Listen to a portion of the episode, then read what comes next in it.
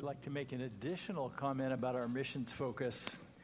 Thank you uh, so much, Adrian. Um, because of your generosity, the bridge has taken on a significant uh, portion of giving uh, this year because of how well God provided through you last year. And we've more than doubled our missions budget this year, and we've taken on a significant commitment to the HESI. So when you give uh, to the bridge, you're also giving to the HESI. So thank you very much. Bridge kids, it's time for you to be dismissed, and so you can go and be with your teachers and leaders. And for the rest of us, we are starting a brand new series in the book of Exodus. So I hope you uh, will grab a Bible or find your smartphone and see how smart it is and see if you can find the book of Exodus. We're going to be, begin with chapter 1. Exodus is the second book in the Bible. It is about the most important story in the Old Testament. So, over the next uh, many weeks, we are going to be developing a background for the uh, main story of the Bible. It's really an important story, uh, and there are many stories within this larger story. Um, it's about the deliverance from bondage, it's about redemption, it's about who God is and what He's like. And you'll be amazed each week as you study the character of God in the book of Exodus. Um, the book of Exodus lays out foundational ideas further developed in the New Testament through Jesus Christ. In Exodus, God raised up Moses to be a deliverer of his people and to deliver them from uh, the bondage of slavery. In the New Testament, God raised up Jesus Christ to be the deliverer for God's people and their slavery to sin.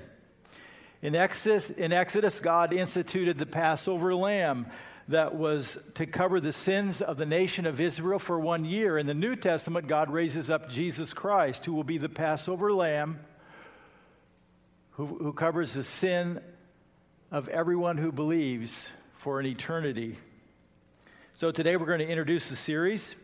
In the next several weeks, we're going to go from Exodus chapter 1 through Exodus chapter 20. This will include the life of Moses, the 10 miracles or plagues that uh, God used to deliver Israel out of Egypt. And it'll include the story of the Ten Commandments. And this is going to be really foundation. Whenever you hear in the, this is going to uh, help uh, explain the Apostle Paul, the teaching of Jesus, uh, the teaching of the New Testament. One of the concepts that you hear in the New Testament that is kind of unusual for us is when the scripture talks about the law. What is that? Well, it's going to include the Ten Commandments, and we're going to find out how that came about. It's, and I think you're going to find a lot of insight through this uh, series in Exodus. So let's begin. Let's go to Exodus chapter 1. We're going to start with a background of the book of Genesis, from the book of Genesis, because um, Exodus is really a continuation of the story of the book of Genesis. Uh, the author is Moses. Uh, there's a lot of reasons I could take time to show you why uh, we believe the uh, author is Moses, but several times through the book, you'll see that Moses is told to write these things down. And then you'll see Moses wrote them down. That's one of the reasons why we think Exodus is written by Moses. So, uh, the context from the book of Genesis, context from the book of Genesis, and we're going to start with Genesis 1 through 11. I just, I'm going to give you a little background here. It's a little history, and I'm going to go fast. Genesis 1 through 11 is about the beginning. So, we're going to go from Genesis 1 through 11, and then the story is going to develop quickly. But in Genesis 1 through 11, we find the beginning of creation. Where do we come from? What's our origin? And then we go to the beginning of humans. Where do, where do we come from? Um, the beginning of marriage, the very first marriage, the beginning of sin, the beginning of languages, the beginning of nations. And Genesis chapter 1, or chapter 1 through 11, in verse 11, chapter 11, not verse 11, we're introduced to a family. There's a special person named Abram that will become Abraham, and we're introduced to him. And then the next section in Genesis is Genesis 12 through 24, and that's the life of Abraham. And this is a really important character in the Bible. And God handpicked, just selected him, not because there's anything special about him, it was just God's choice to choose this man, and he made promises to this man that uh, will be passed on to all of his descendants and carried through the entire Bible through the book of Revelation. Okay? So, this is going to be an important concept. This, this guy named Abraham. His life is in verses 12 through 24. Um, he has made special promises in Genesis 12, and they're reaffirmed in other chapters. He's promised uh, that he will be uh, God will bless him and make his name great, that he will have many descendants, that God will make him into a great nation, and that he will be given a certain piece of geography, some land. And that through Abraham and through this family, God is going to bless the world, the whole world. And ultimately, it's going to be Jesus, because Jesus' family is through the line of Abraham. And then we go Genesis 25 and through 26. This is not like a perfect division, but Isaac doesn't get much uh, print. Isaac is Abraham's son, and uh, there's a little story about him. And then we're going to jump to uh, the life of Jacob, Genesis 27 through 36. There's a lot about Jacob. Jacob is a character, and uh, he's not the smartest guy. He thinks he's pretty smart, and he gets into quite a bit of trouble. And, um, but he's going to be a really important person the amazing thing is, these guys are just ordinary people. They fail God many times, and God is just so faithful to them. And uh, they are often talked about as being heroes, but when you read their story, they've got a lot of things that probably were disappointing to God as well. Jacob had a problem. I did a series, well,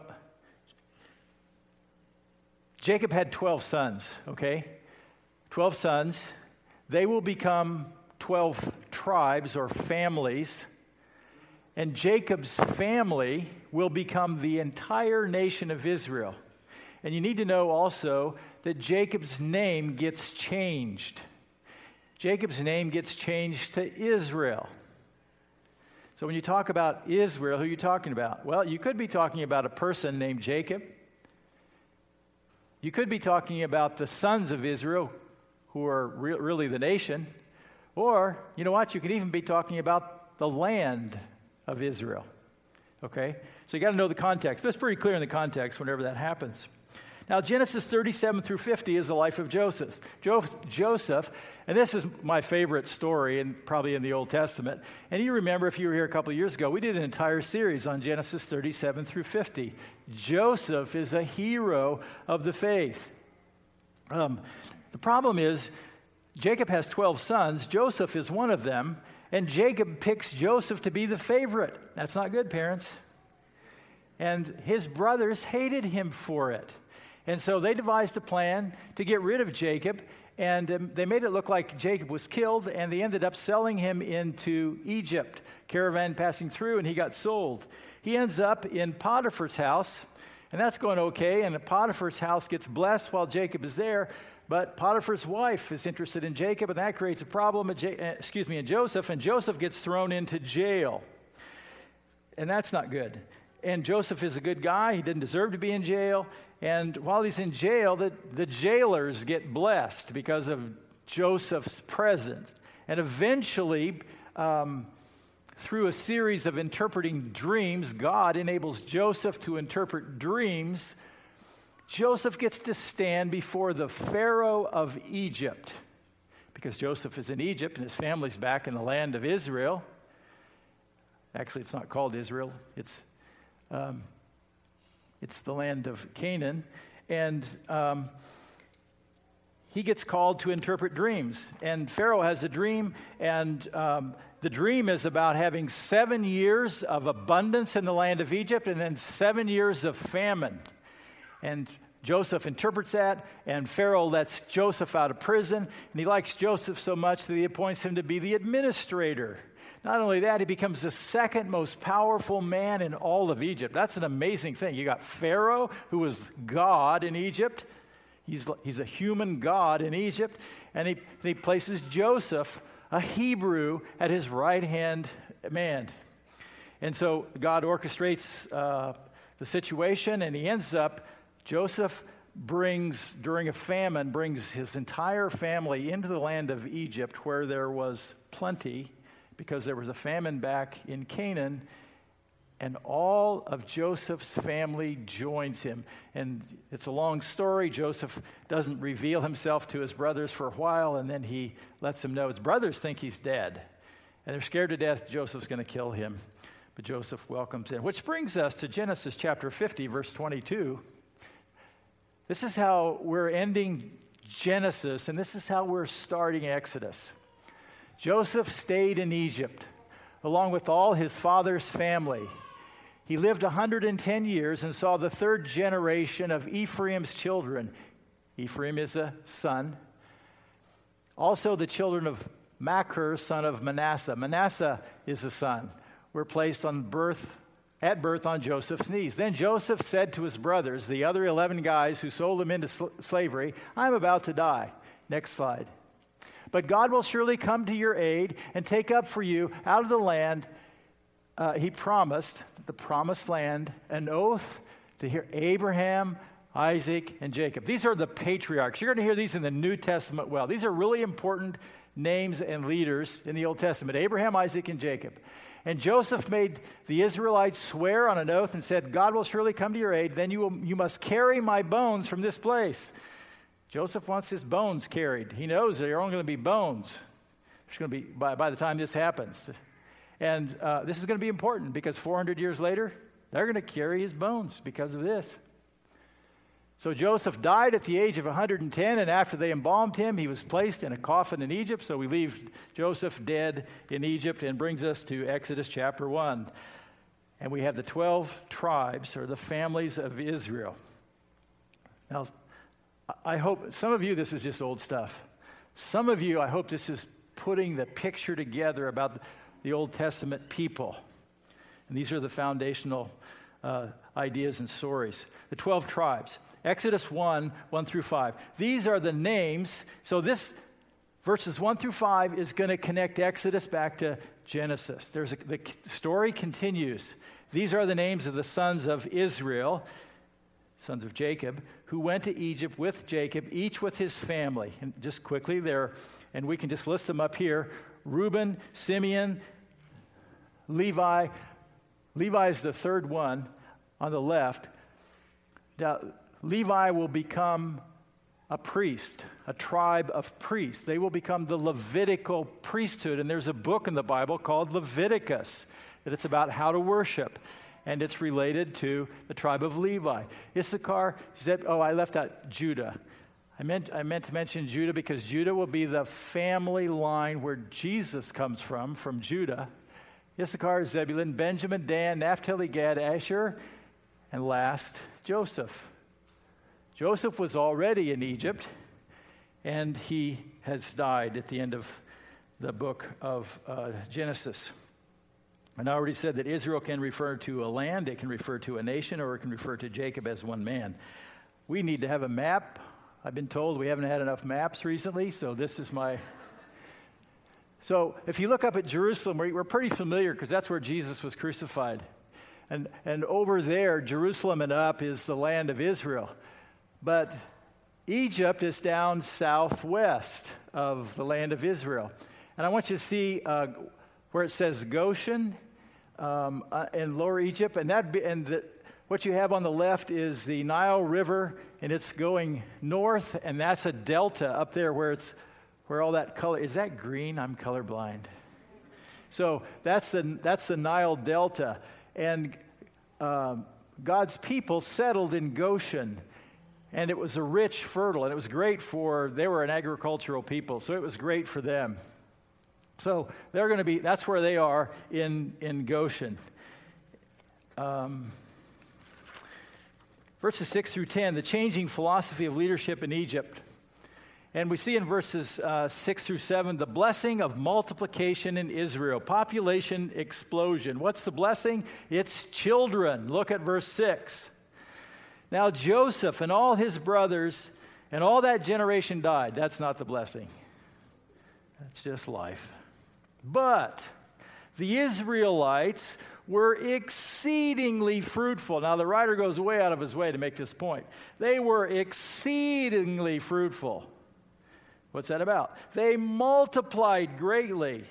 Okay, I'm getting it. They increased in number. And what? And they became numerous. And the land was filled with them. What's going on in Goshen? Well, they are being blessed. Genesis 1, verse 28. God blessed them and said, Now, this goes back to Genesis chapter 1. This is what God wanted his people to do, by the way. He blessed them and said, Be fruitful and increase in number. That's exactly what they're doing in Goshen. They're doing what God told them to do. Be fruitful and increase in number, fill the earth and subdue it, rule over the fish of the sea and the birds, etc., etc. Now God's people are in Egypt and they're being fruitful and they're multiplying. Uh, they're even in a foreign land. Verse 8 there's a new king in Egypt. Then a new king to whom Joseph meant nothing came to power in Egypt. I don't know if I built this enough, but Joseph was a really important person in Egypt. He was second in command. The Pharaoh, uh, whatever Pharaoh turned over to Joseph, it, it just seemed to turn to gold. Uh, it wasn't a magic touch, it was a blessing of God in Joseph. And so Joseph made a big impact in Egypt. Very influential leader. But a period of time happens. We don't know how long. I'm guessing it's over a hundred years.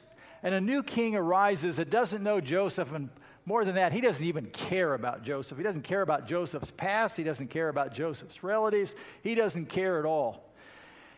We don't know who this is exactly. There's uh, tons of theories about it. Um, we do know that there, that there were invaders in Egypt around this time, the Hyksos. And um, it, it, could have been this, uh, one of the kings of the Hyksos who didn't know anything about the past, he didn't care, or it's possible that it was the, one of the rulers after the Hyksos left, and it's an, a new Egyptian king and, and uh, he doesn't like uh, all that's happened in the past, and he doesn't really care. Whatever, we do know that there's a king, doesn't care about Joseph, doesn't care about his reputation or credentials, doesn't care if he disses Joseph or not. So the king brought a new leadership strategy, strategy to e- Egypt in verses 9 and 10. And we have a change in leadership strategy. Here's what, verse 9. Look, he said to his people, the Israelites have become far too numerous for us. Come, we must deal shrewdly with them, or they will become even more numerous. And if war breaks out, we'll join our enemies and fight against us and leave the country. So God has been so blessing the Israelites. They just, you know, they are exceedingly fruitful. And this creates a problem in the eyes of the Pharaoh, the new king. And by the way, Pharaoh is a title for king. Just like uh, the Roman Empire, there were Caesars, and that was a title for the king. And so Pharaoh is a title for king, it's a role. Um, the Pharaoh fears the Israelites because of their potential threat to his future. Now, he hasn't really been threatened by them, but he's thinking about it. And he fears the possibility. Because if you remember that map in Goshen, uh, they're on a border out there. They, an army could come in and come right through Goshen and uh, pull all those Israelites together against the Egyptians. That's his fear. And so he develops a plan of propaganda to induce fear. He says, Come, we must deal shrewdly. Um, if war breaks out, they will join our enemies and fight against us. And so he's, he's spreading ideas. He's got, to, he's got to rally the Egyptians to his viewpoint verses 11 through 14, the new administration in Egypt, and we see this in verse 11. So they put slave masters, the Egyptians put slave masters over them to oppress them with forced labor, and they built Pithom and Ramesses as store cities for Pharaoh. So this is a new king's plan. These uh, Israelites are out of control. They're having babies. It's getting scary for us. And so we've got to take charge here. We've got to bring control to this situation. And uh, these are law abiding citizens, the Israelites, uh, from everything we see. They spent most of their free time multiplying, and they, they are forced to build cities now. They're, they are, uh, they're put into a forced labor to build store cities. And these cities were, you know, this is a, a very uh, prosperous agricultural area, and so they stored food in this area. And they also stored armaments because they needed a place uh, in case they needed to rally the troops quickly in the outer uh, parts of uh, the kingdom. And this, these store cities were a good location. Uh, let's see the map again. Another map. Yep, same map. And see the cities uh, up there just above Goshen. The word uh, Pithom and Ramesses. So those are, those are where they're located, and that's where the hard labor uh, will, will take place. So Pharaoh, the king of Egypt, must be thinking now that we will force them to work, they won't have much time or much energy to be fruitful and to multiply. But he doesn't know God's people. Verses 12 through 14. We have the oppression. But the more they were oppressed, the more they multiplied. What's going on here? So the Egyptians came to dread the Israelites and worked them ruthlessly. Uh, the, the, Egyptians just couldn't slow down this healthy population explosion. The Egyptians' method of birth control didn't work. Um, now it gets worse for the Israelites in verse 14. They made their lives bitter with harsh labor in bricks and mortar and with all kinds of work in the fields. And all their harsh labor, the Egyptians worked them ruthlessly. So the Egyptians are so frustrated. Um, they became ruthless in their persecution of the Israelites. They couldn't stop the blessing of God. They tried, um, they sought to make the Israelites as miserable as possible. So now that Pharaoh is even going to take more drastic measures in verses 15 through 22, and this the measures for population control. Pharaoh's first population reduction plan, verses 15 and 16. This is probably kind of the uh, second one because the first one was to put them in forced labor, thinking they're going to slow down if we do this. Didn't work. So this is a population reduction plan. The king of Egypt, verse 15, said to the Hebrew midwives, whose names were Shiphrah and Puah, and this is probably the president and vice president of the midwifery uh, solutions group. And um, they're, you know, they're mentioned because this is a great um, detail for an eyewitness account. These, these ladies are mentioned because these are heroes to be remembered. All of God's people should remember these names. Um, verse 16 when you're helping the Hebrew women, this is what the Pharaoh says when you're helping the Hebrew women during childbirth on the delivery stool, and from what we understand, there were two stones, and um, the Hebrew women delivered upright, sitting on two stones, and um, gravity was a strong uh, help. And if you, the Pharaoh says, if you see that baby is a boy, kill him, but if it's a girl, let her live. So Pharaoh orders the Hebrew midwives to do um, his work um, for him. And um, by the way, the term here, uh, he says when you're helping the Hebrews, Hebrew is a, is a term that refers to the people, Semitic people of this area, Abraham was a Hebrew. The, the concept of a Jewish person doesn't come until a few hundred years later with Judah and the land of Ju- Judah, where the tribe of Judah will settle, and those people who lived there became Jews, and later that will refer to the entire nation. But now, this uh, term Hebrew refers to this people group. And um, the people in Abraham's family in Israel are, or in Egypt are Hebrews. So, um, verse 17 through 19, we see the response of the midwives. The midwives, however, feared God, and did not do what the king of Egypt told them to do. They let the boys live.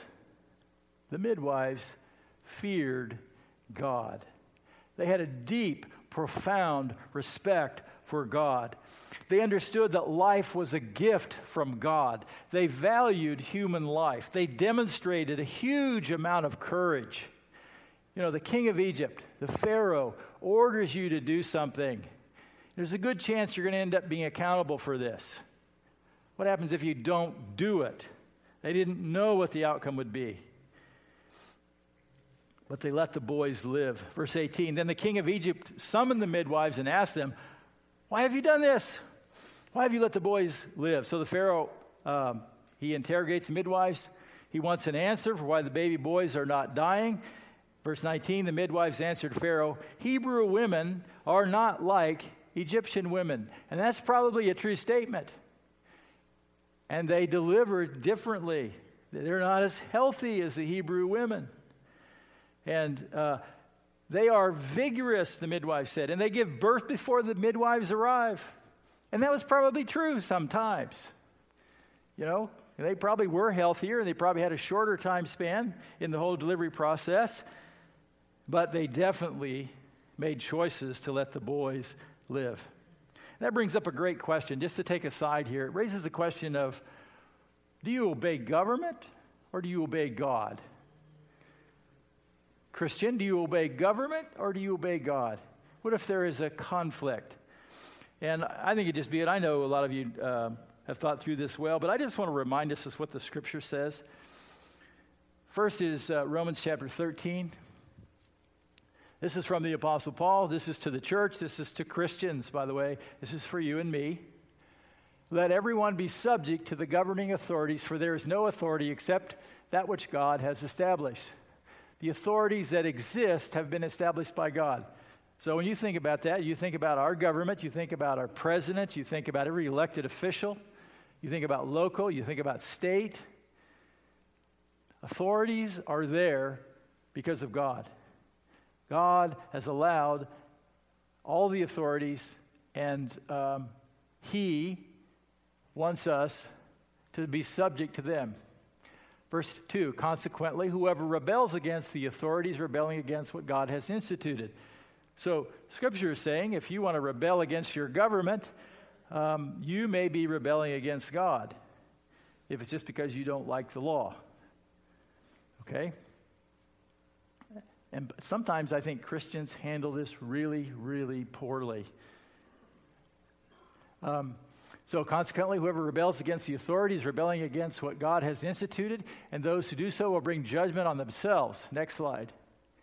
For rulers hold no terror for those who do right, but for those who do wrong. Do you want to be free from the fear of the one in authority? Then do what is right, and you will not, and you will be commended. For the one uh, in authority is God's servant for your good, but if you do wrong, be afraid, for rulers do not bear the sword for no reason. Bearing the sword is about having the authority for execution of the law. Execution might be arrest, it might be put in jail, it might be even capital punishment. Certainly was true in the first century. Now keep in mind who the Apostle Paul is talking about. He's talking about Nero, the emperor of Rome, one of the cruelest and most violent and illogical leaders uh, in the history of the world. And yet, Paul is calling Christians to be obedient to government.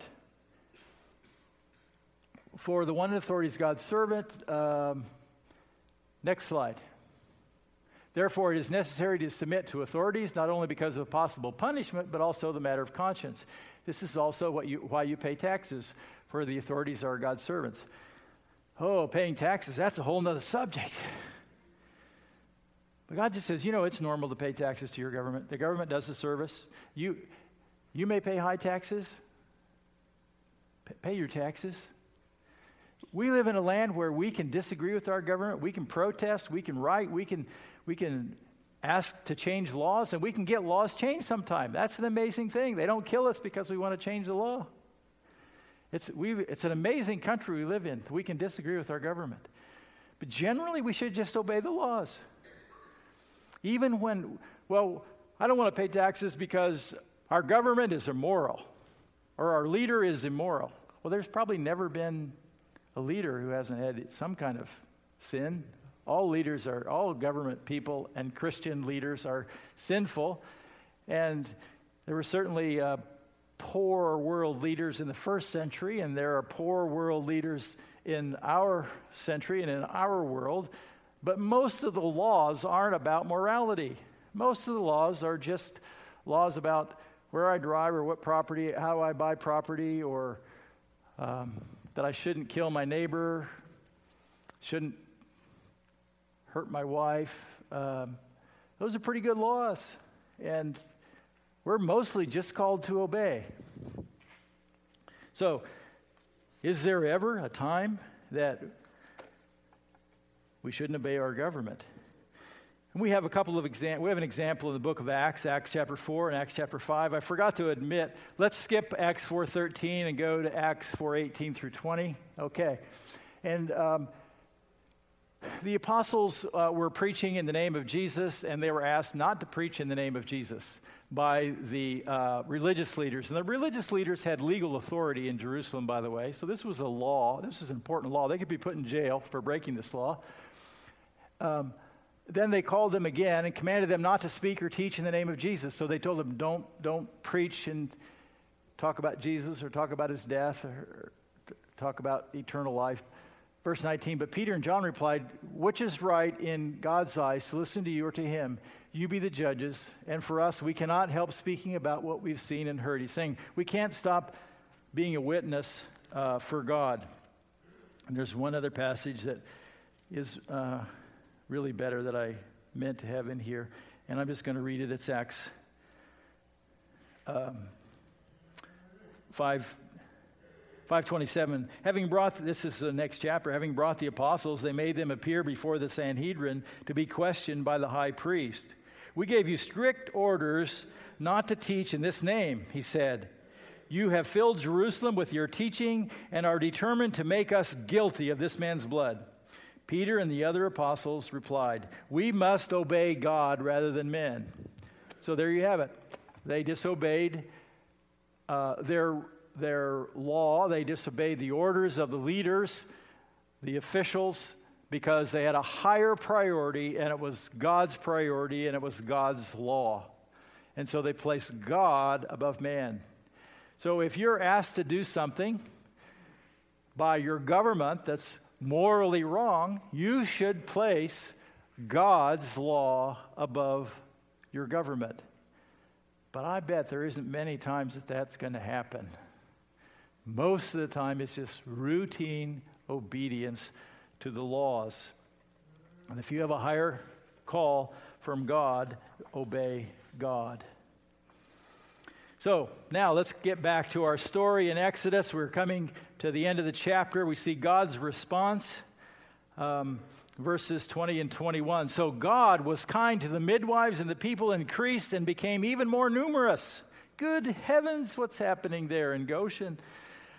God was kind to the midwives, God gave them favor and they, people just kept being fruitful and multiplying.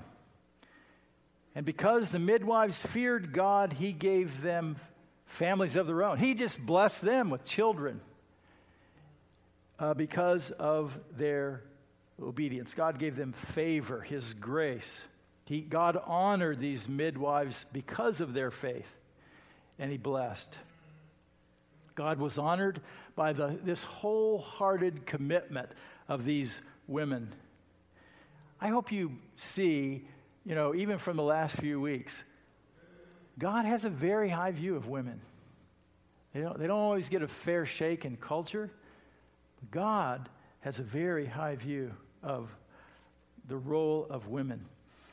Verse 22 Pharaoh's second population reduction plan. This is how the chapter ends. Then Pharaoh gave this order to all his people Every Hebrew boy that is born, you must throw into the Nile, but let every girl live.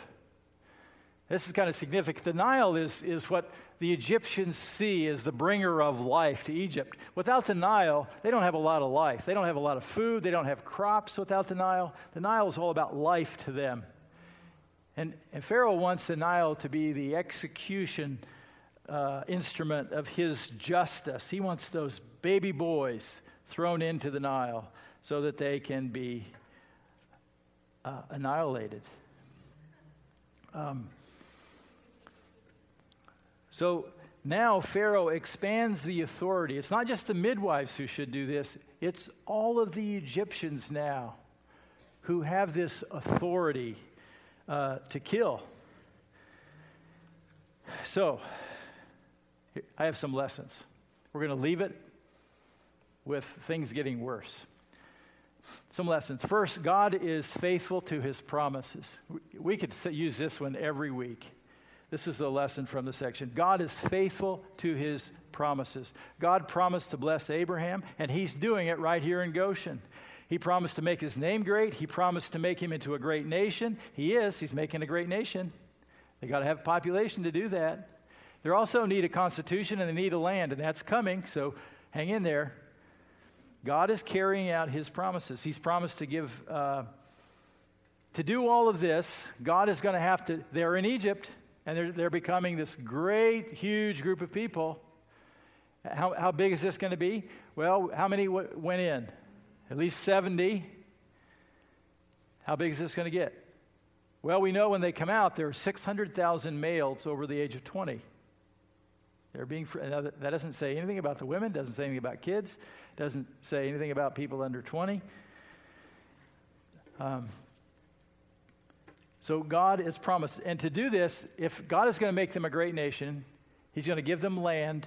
He's got to take them out of where they are. They're in Egypt. They can't do that in Egypt. God's got to take them out. That's the Exodus. That's where we're going with this. He is faithful to his promises. Uh, Genesis 12, 2 is just a small part of the promise. This is to Abraham I will make you into a great nation. I will bless you. I will make your name great, and you will be a blessing.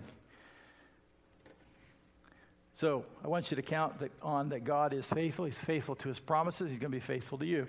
Secondly, God is not slow about keeping his promises. 2 Peter chapter 3, verses 8 and 9. This is a pretty well known passage if you're a follower of Christ. Um, Peter writes, But we do not forget this one thing, dear friends. With the Lord, a day is like a thousand years, and a thousand years is like a day. And we go, Oh, that's not good enough. I want, I want my stuff now. I'm not waiting a thousand years. God's on a different timetable than you and me. And one of the big questions you have to ask is that okay with you? that his timing is different. His timing is really probably better than yours. And you're not God, so he didn't let you choose the timing issues. Um, the people in Israel will be in Egypt for over 400 years. Is that too long? I know you're afraid to answer that. Verse 9 The Lord is not slow about uh, keeping uh, his promises, as some understand slowness. Instead, he is patient with you, not wanting anyone to perish, but everyone to come to repentance. So, uh, just a comment here be careful about forcing God into your timetable. Just be careful. You're, when you want to put yourself in his role and you want to tell him how to do his job, be careful. God is faithful. He's going to accomplish His will, He's going to work His promises. You need to let Him be God. And you be the follower. You trust Him. Be careful about trying to control God because you think you know what is best. I'm just making that suggestion for you. Might save you some heartache. Secondly, uh, God is looking for people with Hebrew midwives, like the Hebrew midwives, not with Hebrew midwives, who will act on his promises above their own fears and worries. God is looking for people, just like the Hebrew midwives, who are going to trust him. They're going to act on his priorities, his welfare, his concern above their own stuff, things that we worry about, things that we fear. Second Chronicles chapter 16, verse 9. For the eyes of the Lord range throughout the earth to strengthen those whose hearts are fully committed to him. He's on, I, I love that because he's on the search, he's on the lookout. He's watching for people who are fully committed. We could say fully devoted follower of Christ. Um, and, and he wants to strengthen them, he wants to bring his favor on them, he wants to bless them. Um, He wants to empower them. Okay, third one here. This is the last lesson. Sometimes God allows things to get worse before they get better. That's where we're going to leave the chapter. You know, in reality, that's true. We don't like it, but sometimes God allows things to get worse before they get better. It's exactly what happened to the Israelites in Egypt. They will be released, but they will suffer more before that happens. Are you going to be okay if God allows you to experience difficult stuff? In this life, uh, John 16 33, Jesus said, uh, I've told you these things so that uh, in me you may have peace. In this world you will have trouble, but take heart, I've overcome the world. We just need to expect trouble. Now, the big difference is do I face trouble? I'm going to face loss. I've already faced loss, you know. I'm just like everybody else. People in my family have died. Um, stuff happens. People get seriously ill. Um, people lose jobs. Um, finances can be difficult. But it's amazing if you can trust God and He gives you strength and endurance and, and he gives a peace in the midst of it. You know, it's not like that, oh, I'm so excited. No, I'm not excited. This is really, really hard. But I have God. And I sense his presence, and I sense I just need to keep walking with him. I just need to take this one day at a time. I think this is going to work out, but right now I just need to keep trusting God. So, don't create a wishful thinking worldview about God. You know, like, God is just supposed to make me happy. Because God has another plan. And there's a lot of joy in following Christ. And joy is, is a whole lot that happens in here. It's not about so much what happens out here. Because you know people who have all the stuff and lots of things that are really, really fun and should make you happy because the circumstances are good, but they're not okay in here. Um, God is working out his purposes for his glory, for his honor. He did that in the history of Israel. He's doing that. He's doing that in the history of the church, and he's doing that in the history of the bridge. He's working out his plan and his purposes for his honor and for his glory. So, God is faithful. That's what I hope. One of the big things we see today. God is faithful to keep his promises. He's faithful to you to keep all of his promises to you. And um, one of the things that I hope we can get to do as we go through this series together is get to know God in a better way, uh, get to know how He works in history and what He is like and uh, why He um, has moral values and, and uh, how they are to be played out and how they impact us. So, We're going to get a chance to watch God work in an everyday way, and we get a chance to be a part of what God is doing in our world today. Let's stand and let me pray.